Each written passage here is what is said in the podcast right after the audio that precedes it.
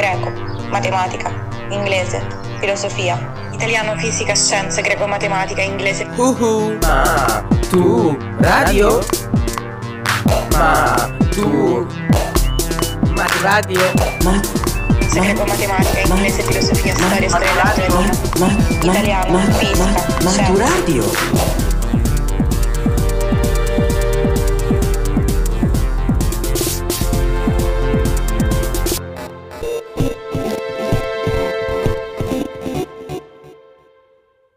Podcast di filosofia per l'esame di maturità letto da Alessandra Chieli, Husserl e la fenomenologia.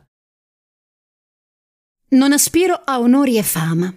Non voglio essere ammirato, non penso agli altri né alla mia carriera. Solo una cosa mi interessa, devo raggiungere la chiarezza, altrimenti non posso vivere. Questo animo tormentato e inquieto, ossessionato dal vederci chiaro, è il filosofo di cui parliamo oggi. Edmund Husserl. Husserl, che si scrive con un H all'inizio, nasce da una famiglia di commercianti ebrei nel 1859 a Prosnitz, in Moravia, una regione orientale dell'impero austro-ungarico che oggi corrisponde a una regione della Repubblica Ceca. L'impero austro-ungarico era stato da poco travolto dalla rivoluzione del 1848, repressa con tale violenza che il re Guglielmo era stato soprannominato re mitraglia. Ma capite bene, il sistema oppressivo di Guglielmo non può reggere e infatti l'anno in cui nasce Edmund Husserl è lo stesso anno in cui scoppia la seconda guerra d'indipendenza italiana tra Regno di Sardegna e Francia contro l'impero austro-ungarico. La vita di Husserl attraverserà questi e altri conflitti, inclusa la Prima Guerra Mondiale, senza però venire a meno alla sua ricerca di chiarezza. Husserl nel 1876 si iscrive all'Università di Lipsia, dove segue corsi di astronomia, ottica, matematica e filosofia. Sono proprio le scienze esatte ad affascinarlo. La precisione della meccanica, le leggi, il rigore con cui permettono di comprendere il mondo sensibile. Pensate che Husserl, da svogliato studente liceale che era, diventa un universitario brillante al punto che riesce ad individuare un errore strutturale nelle lenti Zeiss, sfuggito agli stessi tecnici che le avevano progettate.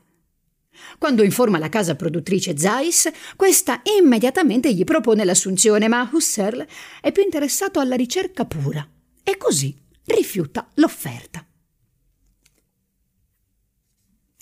All'università, Husserl inizia anche a frequentare la società filosofica, dove ampliare le sue conoscenze filosofiche, ma, anche se sempre più attirato dalla filosofia, lui considera ancora la matematica il suo interesse principale e così nel 1878 si trasferisce all'Università di Berlino dove rimarrà per tre anni a studiare matematica.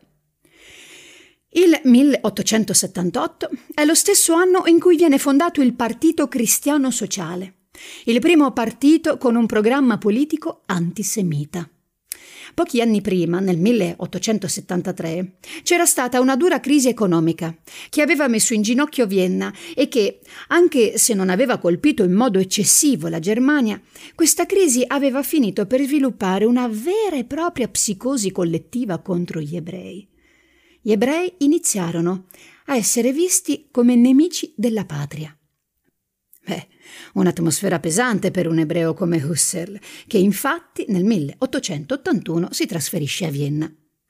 L'anno successivo si laurea in matematica e inizia a frequentare le lezioni di psicologia e filosofia di Franz Brentano. Secondo Brentano, il compito fondamentale della filosofia era quello di analizzare i fenomeni psichici, considerandoli separatamente dalle loro basi fisiche. Vedremo più avanti che questa impostazione lascerà traccia anche nella filosofia di Husserl. Nel 1886 Husserl si trasferisce all'Università di Halle e l'anno successivo ottiene l'abilitazione all'insegnamento. È nominato docente privato e inizia a elaborare la sua filosofia. Nel suo primo libro intitolato Filosofia dell'aritmetica, ricerche psicologiche e logiche del 1901, Husserl sostiene che è possibile fondare matematica e logica sulla psicologia. Beh, in altre parole, cosa voleva dire? Che per capire il significato di numeri e ragionamenti formali bisogna partire dagli atti mentali che li costruiscono. Nel 1900 escono le ricerche logiche in cui Husserl presenta la filosofia che chiama fenomenologia. Nel 1901 si trasferisce a Gottinga, dove diventerà professore ordinario. È l'inizio di un'intensa carriera accademica, lungo la quale svilupperà la sua filosofia. Allora, la principale esposizione di questa filosofia si trova in un testo intitolato Idee per una fenomenologia pura e una filosofia fenomenologica, il cui primo volume esce nel 1913.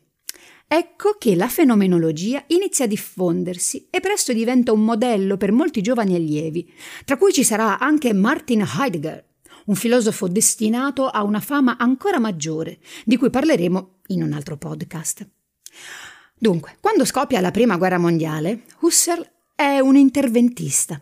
Si schiera a favore della guerra, esortando i suoi studenti a vedere la guerra come il destino grande e severo, al di là di ogni immaginazione della nostra nazione tedesca, nonché l'occasione per un'epoca di rinnovamento.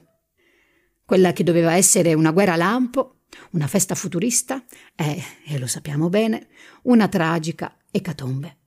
Alla fine del conflitto il bilancio è spaventoso. Quasi 9 milioni di morti e 6 milioni di mutilati. Tra i morti c'è anche il figlio più piccolo di Husserl, il preferito di casa. Mentre la sua fama di studioso si diffonde, la storia continua a creargli problemi con la nascita del partito nazista che iniziava a diffondersi anche nelle università, tra gli studenti e tra i professori. I professori tedeschi negli anni venti sono tutti uomini fra i 50 e i 60 anni, se non più anziani, che nella stragrande maggioranza sono feroci reazionari, sostenitori del militarismo, nostalgici dell'impero, che disprezzano profondamente la Repubblica di Weimar. Immaginate un po', secondo voi, come, come può sentirsi un ebreo razionalista come Husserl in un ambiente antisemita e irrazionalista come quello universitario tedesco? L'ambiente universitario è invivibile. Così Husserl descrive quel periodo. Per reagire alla vita su questa cupa terra, in quest'epoca di degradazione umana senza precedenti, con la forza della disperazione mi aggrappai al mio lavoro di una vita e cercai rifugio nel mondo delle idee e mi industriai per non vedere il raccapricciante mondo terreno e chiudere le orecchie allo scopo di non sentirlo. Davanti alla deriva del mondo, Husserl si chiude nella filosofia e non c'è quindi da stupirsi se appena raggiunta l'età pensionabile, nel 1928, sia felice di lasciare la cattedra al suo allievo Heidegger. Nel 1929 Husserl pubblica un altro libro dal titolo La logica formale e trascendentale, ma poi, con la dittatura nazista, non potrà più pubblicare libri e tenere conferenze in Germania. Nel 1933 la Southern California University di Los Angeles gli offre una cattedra, ma Husserl rifiuta perché si sente ormai troppo vecchio e troppo deluso. Nel frattempo, il suo fedele discepolo Heidegger non solo ha abbandonato la fenomenologia, ma si è anche iscritto al partito nazista. Tra il 1935 e il 1937 Husserl scrive La crisi delle scienze europee e la fenomenologia trascendentale, che viene pubblicato postumo. Nel 1938 l'Austria è annessa al Terzo Reich di Hitler e Husserl muore assieme al mondo in cui era nato, lasciando, pensate un po', 45.000 pagine di appunti e manoscritti. Temendo che i nazisti bruciassero tutto, un padre francescano, Hermann von Breda, riesce a trasportarli in Belgio, a Lovanio, dove l'anno successivo vengono raggiunti dalle ceneri del filosofo. Ma i suoi scritti non riposano. A partire dal dopoguerra, l'archivio husserliano viene mano a mano riordinato e piano piano pubblicato ancora oggi. Fin qui. abbiamo glissato sul significato della filosofia di Husserl. Partiamo dal nome. Fenomenologia. È un termine già usato nella filosofia tedesca, pensiamo a Hegel, di cui abbiamo un altro podcast che dovete ascoltare. Ma dunque, in Husserl, fenomenologia ha un significato proprio. È la filosofia che vuole avere il rigore di una scienza e perciò si occupa di ciò che per l'uomo è più evidente. Ma per Husserl niente più chiaro e evidente di tutto ciò di cui facciamo esperienza, i fenomeni, cioè letteralmente ciò che appare all'io, o in altre parole, i nostri vissuti. Per esempio? Per esempio le percezioni e gli atti mentali. Dunque, tutte le scienze si occupano di diversi oggetti, i numeri, i triangoli, gli atomi, gli organismi, la società, ma tutti questi oggetti sono qualcosa che noi definiamo a partire da qualcosa di più vicino, e cioè appunto dai nostri vissuti.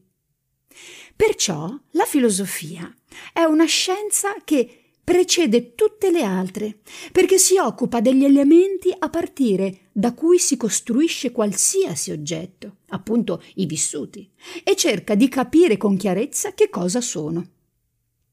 Allora, bisogna considerare che con questa concezione Husserl reagiva a una crisi della filosofia, perché tra l'Ottocento e il Novecento la filosofia attraversava una crisi di identità dovuta essenzialmente al grande sviluppo della scienza.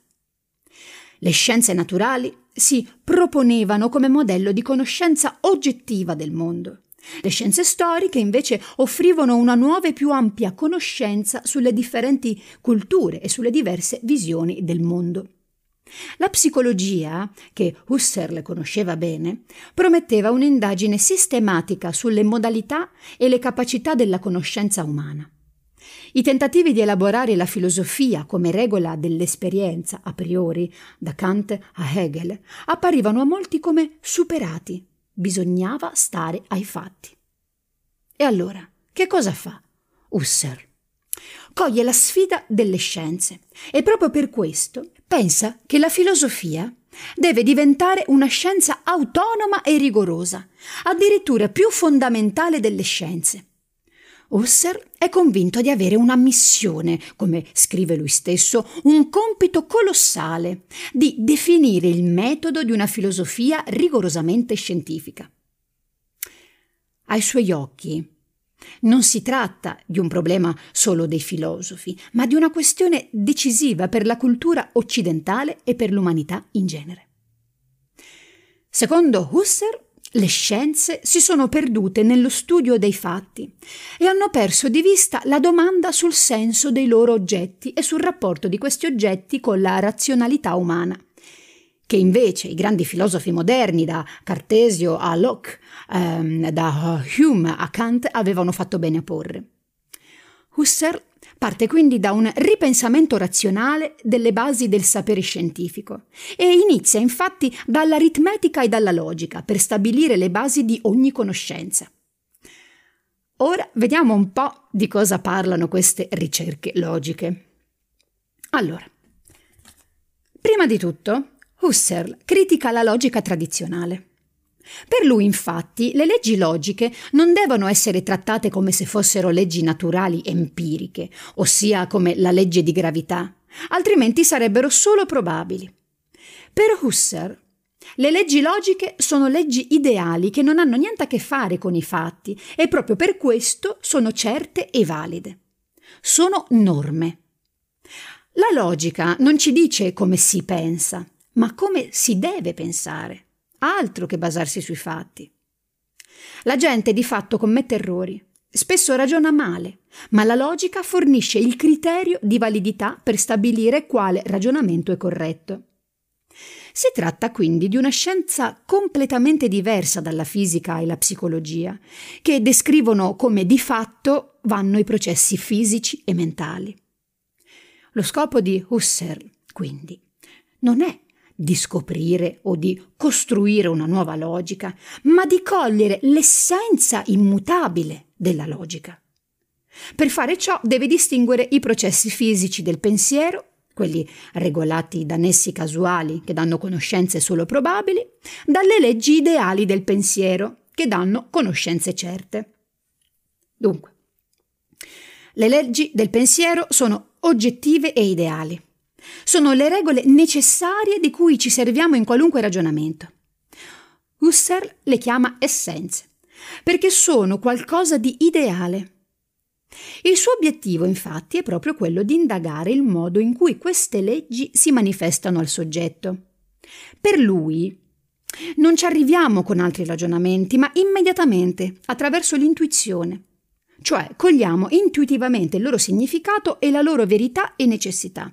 Ad esempio, attraverso l'intuizione sappiamo che un corpo può essere in vari luoghi, ma non può esistere fuori dallo spazio, oppure che un bicchiere che è rosso non è nero.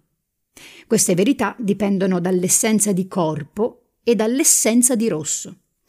Quindi, la teoria fenomenologica della conoscenza e della logica ha come presupposto soggettivo l'atto intuitivo e come presupposto oggettivo l'essenza come contenuto dell'intuizione. La definiamo quindi una teoria fenomenologica, nel senso che studia il modo in cui queste verità sulle essenze si manifestano al soggetto, ovvero mediante l'intuizione. Ma che cos'è la soggettività? Husserl non si riferisce a un soggetto umano concreto cioè alla tua mente, ma a un soggetto puro, la soggettività in generale. Cosa voglio dire? Allora, quando dico un corpo non può esistere fuori dallo spazio, non sono io, nome e cognome, che mi esprimo, ma un io in generale, che vale per tutti. Per questo la mia affermazione ha una generalità richiesta dalla verità logica.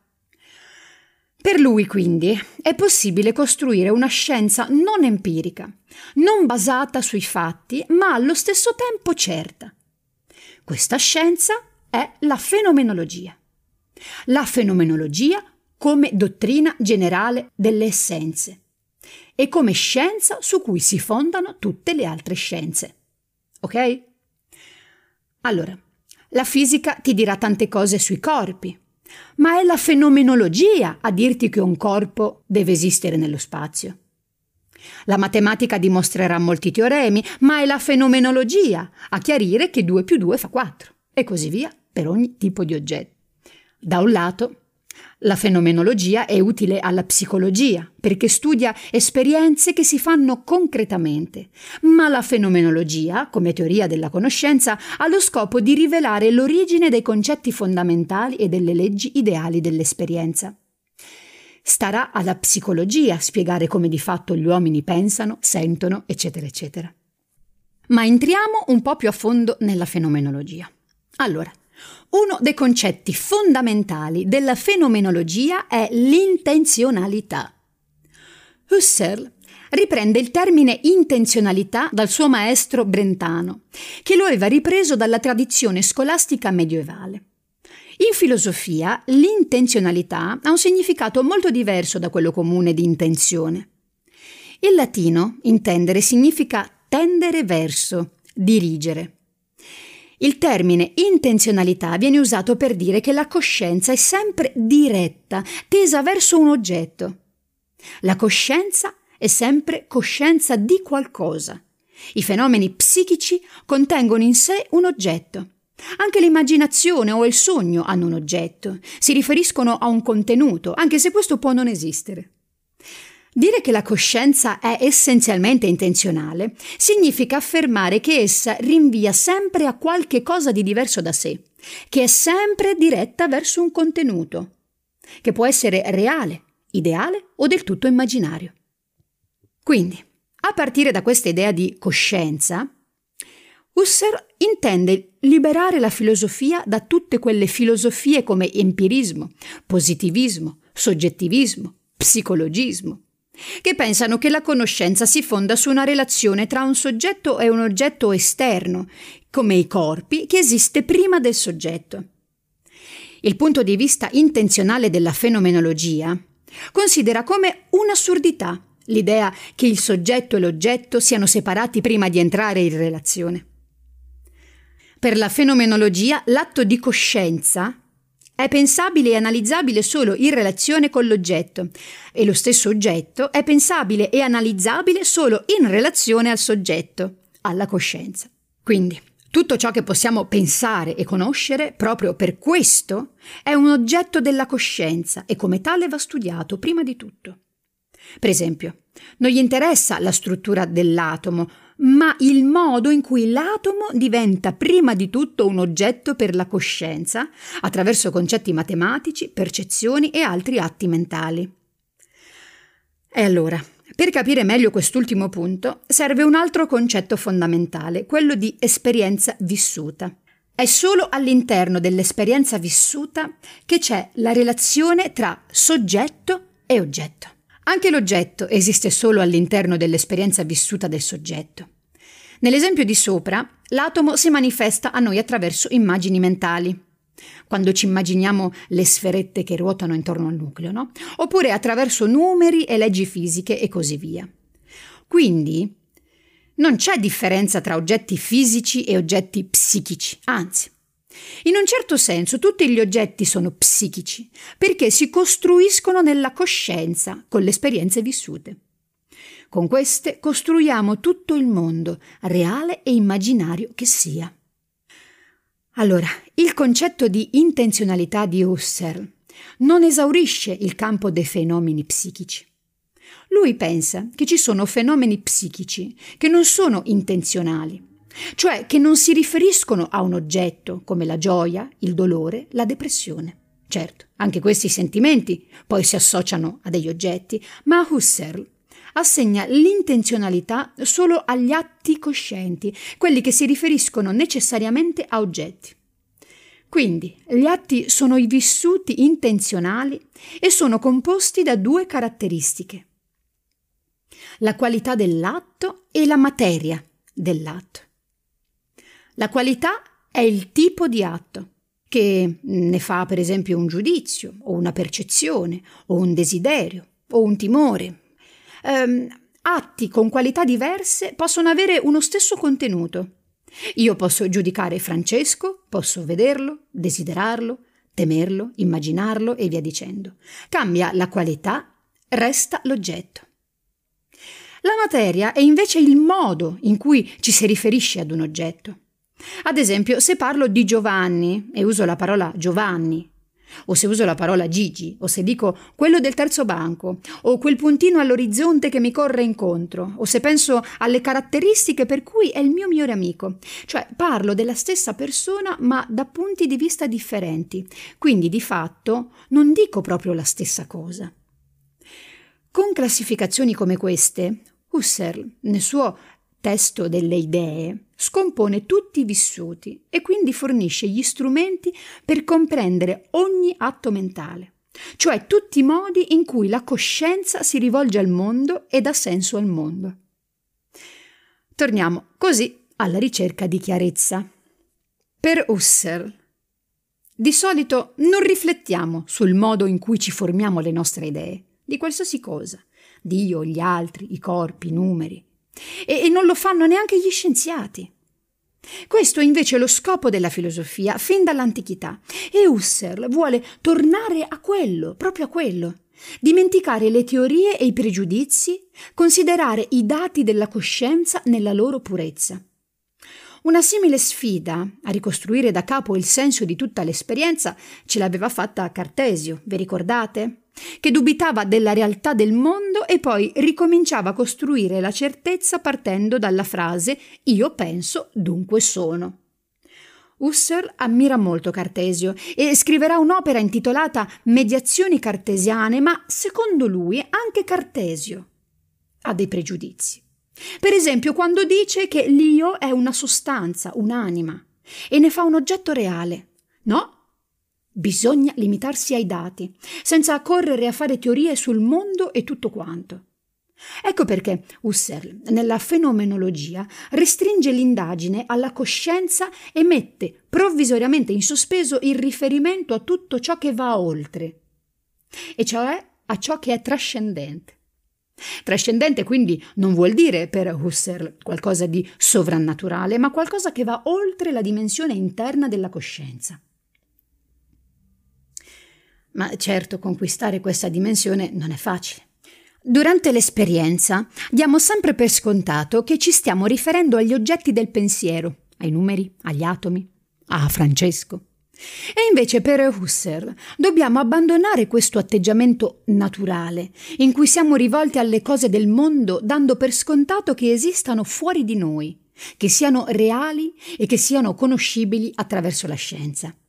È il nostro modo di fare naturale, il dare per scontato, quello per cui sopravviviamo nella savana scappando al leone, ma in filosofia non ci aiuta a capire come conosciamo. Per esempio i tanti modi in cui ci rappresentiamo un leone che vediamo, come un pericolo, un dio, un animale con cui farci un selfie, un ologramma o come un felino parente del gatto. Quindi dobbiamo mettere tra parentesi gli oggetti e concentrarci sui nostri atti coscienti per analizzarli e comprenderli nella loro essenza. In altre parole, bisogna adottare un atteggiamento fenomenologico, per cui sospendiamo qualsiasi giudizio su tutto ciò che non è evidente alla coscienza. Andiamo avanti. Husserl usa la parola greca epoché, che era usata dagli scettici per indicare questa sospensione del giudizio, questo mettere tra parentesi la certezza che il mondo esista.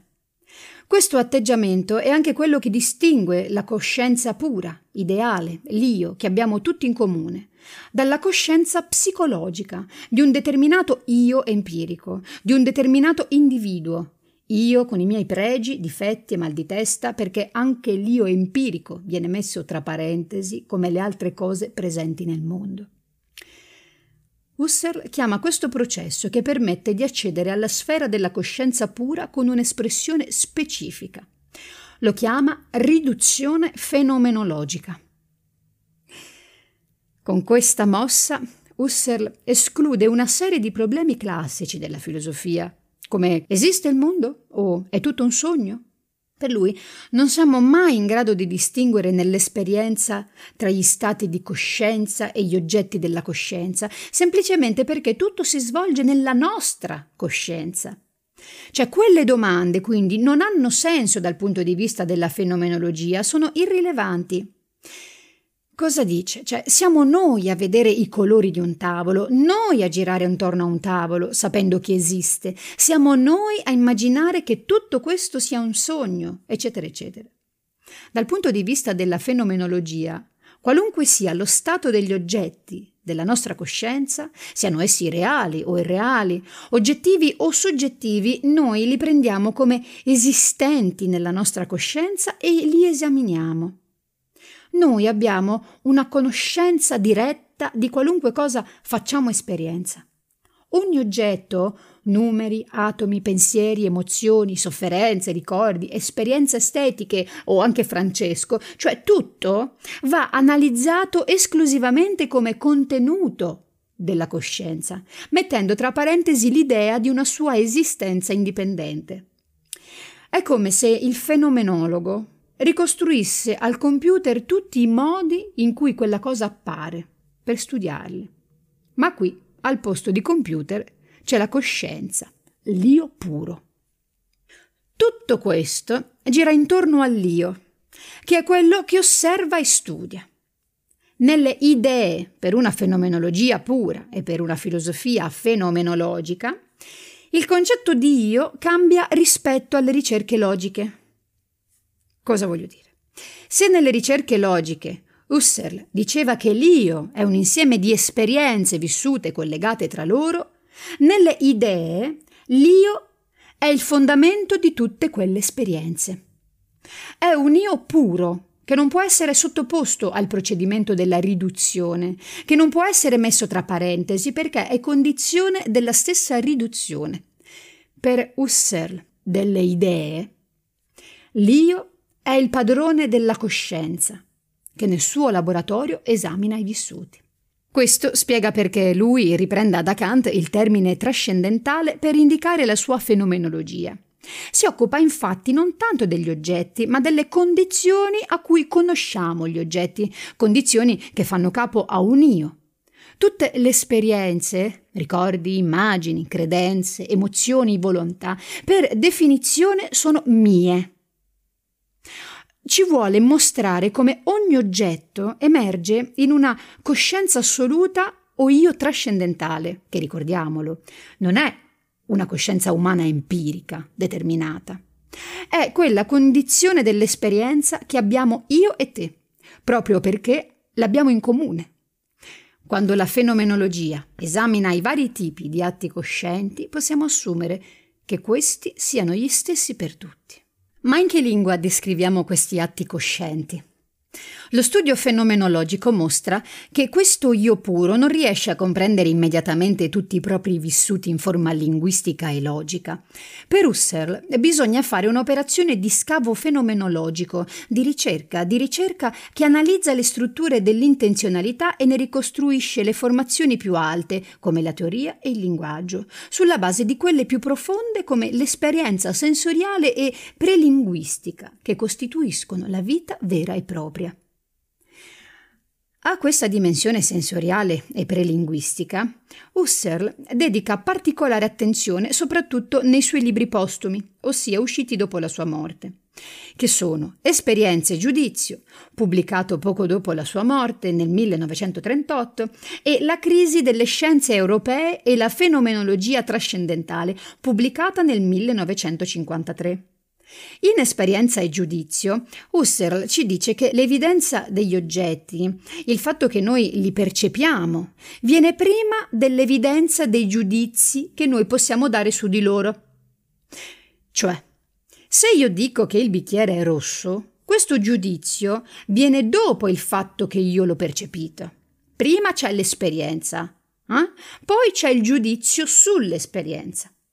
In più, Husserl dice che l'esperienza degli oggetti singoli non è mai isolata da un contesto che determina il senso quindi che diamo all'oggetto. Cioè, cosa voglio dire? Se vedo un bicchiere in un negozio, gli do un senso diverso rispetto a se lo vedo in una casa di amici. Questo contesto viene chiamato da Husserl orizzonte ed è fatto anche dalle opinioni presupposte che noi abbiamo dalle nostre conoscenze e dalla nostra esperienza, che ci orienta nel mondo, che non ci fa sorprendere se vediamo un bicchiere perché ne abbiamo già visti altri e sappiamo che cos'è e a cosa serve. È questo orizzonte del mondo, il presupposto base delle forme logiche. La logica fenomenologica è per Husserl la logica del mondo. Il mondo pensato da Husserl è quindi qualcosa di più vasto rispetto a ciò che noi percepiamo e che analizziamo. È il mondo della vita, intesa nel suo complesso. La fenomenologia si occupa di studiarlo, perché così si comprendono i presupposti fondamentali di ogni nostra esperienza. Il mondo della vita. Non è una bella espressione? Hm? Questo discorso vale anche per le scienze. Né le crisi delle scienze europee e la fenomenologia trascendentale Husserl afferma che le scienze esatte, empiriche, come anche la psicologia e scienze storiche, sono incapaci di dare senso al mondo perché hanno dimenticato il mondo della vita e la soggettività, dalle quali nasce il senso di tutto. Prendiamo la fisica. Nella rivoluzione scientifica, Galilei ha affermato che il mondo è scritto in lingua matematica e così ha reso possibile secoli di pregressi scientifici. Tuttavia, scrive Husserl, Galilei è un genio che scopre e insieme nasconde. Scopre questa struttura matematica che aiuta a conoscere la natura, ma nasconde qualcosa che viene prima, cioè il mondo dei vissuti, in cui viveva pure Galilei, che ha definito i suoi oggetti fisici con la matematica. Ma attenzione! Tornare a questo mondo della vita non vuol dire rifiutare la scienza, no. La scienza va benissimo, è valida e funziona. Il problema è ricordare che la scienza è una costruzione teorica umana, che esiste in un mondo di persone viventi. Se lo dimentichiamo, la scienza e la tecnica che essa rende possibile possono farci perdere di vista il fatto che noi siamo coloro che danno senso al mondo. E questo in un'epoca cupa in cui il nazismo stava per scatenare la guerra è un problema non soltanto per gli scienziati, ma per l'intera civiltà. Husserl scrive: Nella miseria della nostra vita questa scienza non ha nulla da dirci. Essa esclude per principio quei problemi che sono i più scottanti per l'uomo, il quale nei nostri tempi tormentati si sente in balia del destino. I problemi del senso e del non senso dell'esistenza umana nel suo complesso. La scienza dimentica quindi che il suo fondamento è la coscienza che fa esperienza del mondo. Ma il mondo della vita non si limita all'esperienza dei sensi, ha tanti livelli. Il mondo della vita è costituito prima di tutto da coscienze che hanno degli interessi verso le cose, che non sono subito teorici o scientifici, ma sono legati a bisogni pratici ed emotivi. Poi è costituito dai contesti in cui nasce il senso che diamo agli oggetti. Infine è costituito dalle relazioni tra le coscienze, dall'intersoggettività e quindi da attività culturali come l'arte e la scienza. Perciò l'io trascendentale non è isolato, ma aperto alla relazione con gli altri. Ecco, siamo arrivati alla fine.